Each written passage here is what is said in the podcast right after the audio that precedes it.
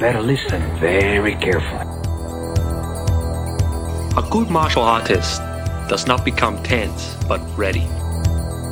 Essentially, at this point, the fight is over. So you pretty much flow with the goal. Who is worthy to be trusted with the secret to limitless power?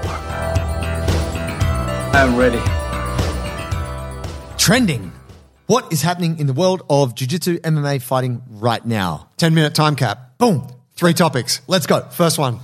Mate, we're going to talk about Fionn Davies. Okay, Fionn Davies put a post out uh, 5th of November.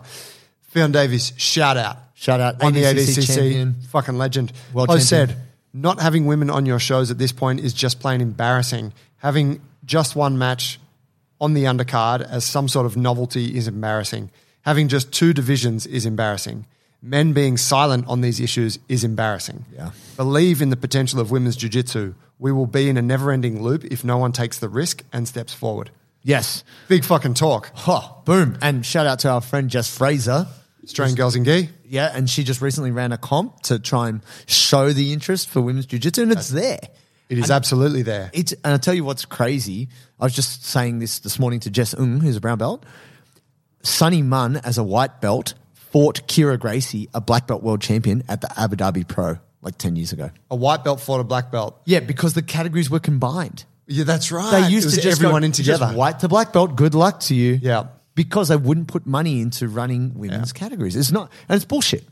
And so, to give some context, Jess Fraser ran her comp. There was another comp that got re- that was like promoted before Mm-hmm. hers, which was like, "Hey guys, we're doing this comp. There's prizes. Everyone gets like the winners of all the divisions get a ticket to No Gi Worlds or whatever or Gi Worlds." Yeah.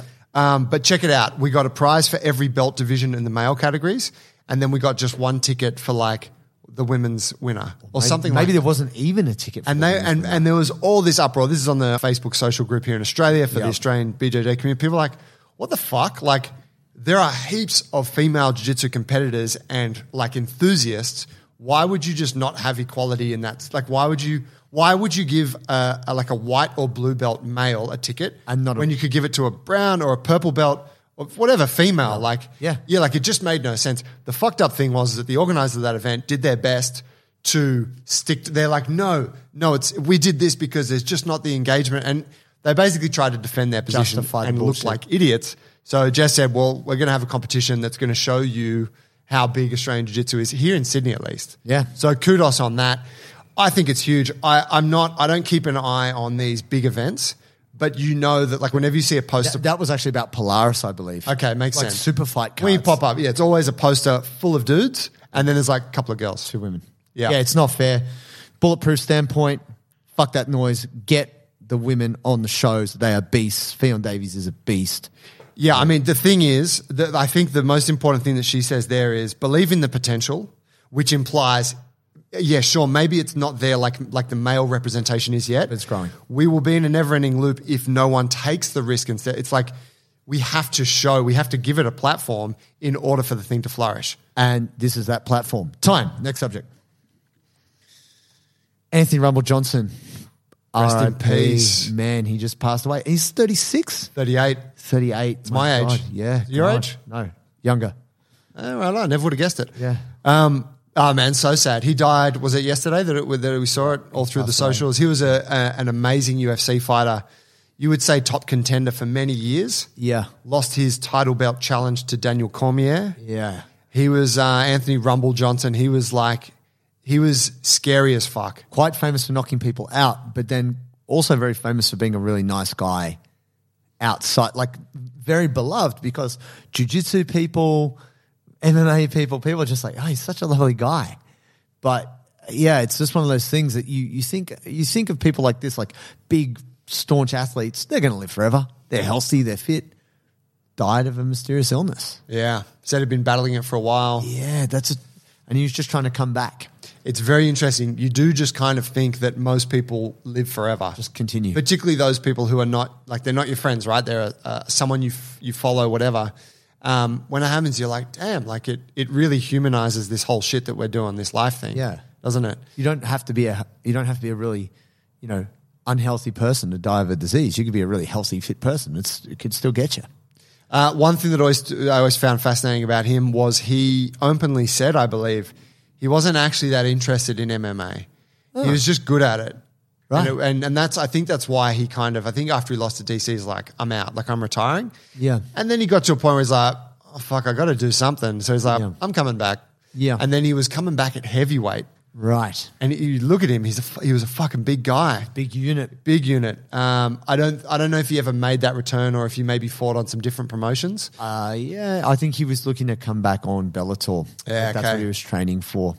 Um, but no, I just think it's it's one of those things that reminds us that life is short and nobody's immune. It doesn't matter how fit, strong, famous, rich you are, uh, you could just go. So, yeah brutal thoughts to thoughts to the family thoughts to people that know him condolences, RIP, and just it's good to just take a, a minute to on, honor someone who's a, who's a good person and a great fighter.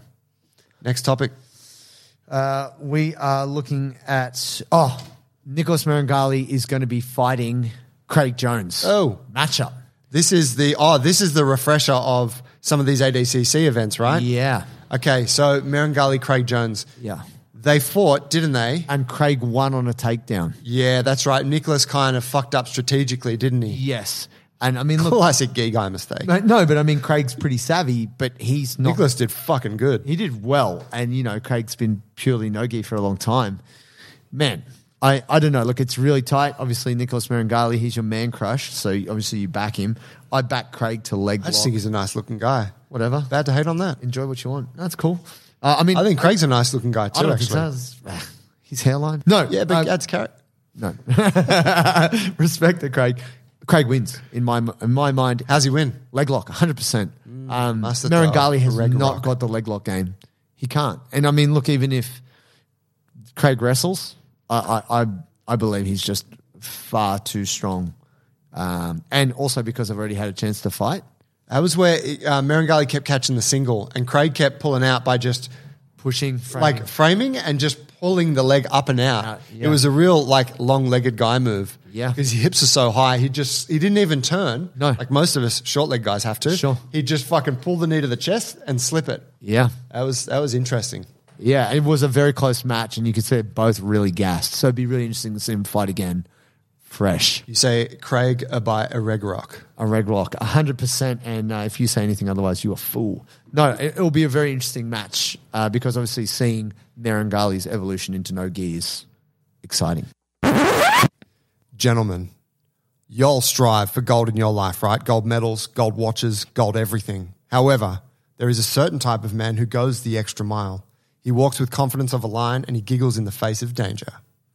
He's a big, hairless winning machine, and when he unzips his pants, he sees platinum. That's right.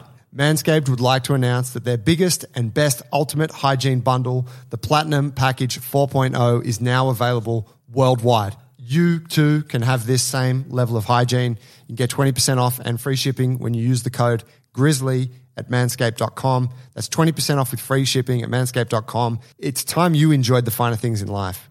Get yourself a Platinum Package for your platinum package. Just on that, we quickly we also saw a matchup of uh, Fabrizio Andre and Ethan Krellenstein, didn't we? Yes. Fabrizio's my man. He's one of my favorite dudes. He's very excited. Hokaji. Hokaji. Yeah, fucking from the Amazon, like just awesome and did really fucking well at ADCC. And then Ethan Krellenstein just monstered him, Owned him. And and, Oh, I think- Ethan Krellenstein got knocked out first round ADCC, so he had a point to prove. He did, and I think what people don't know about Ethan, he's huge.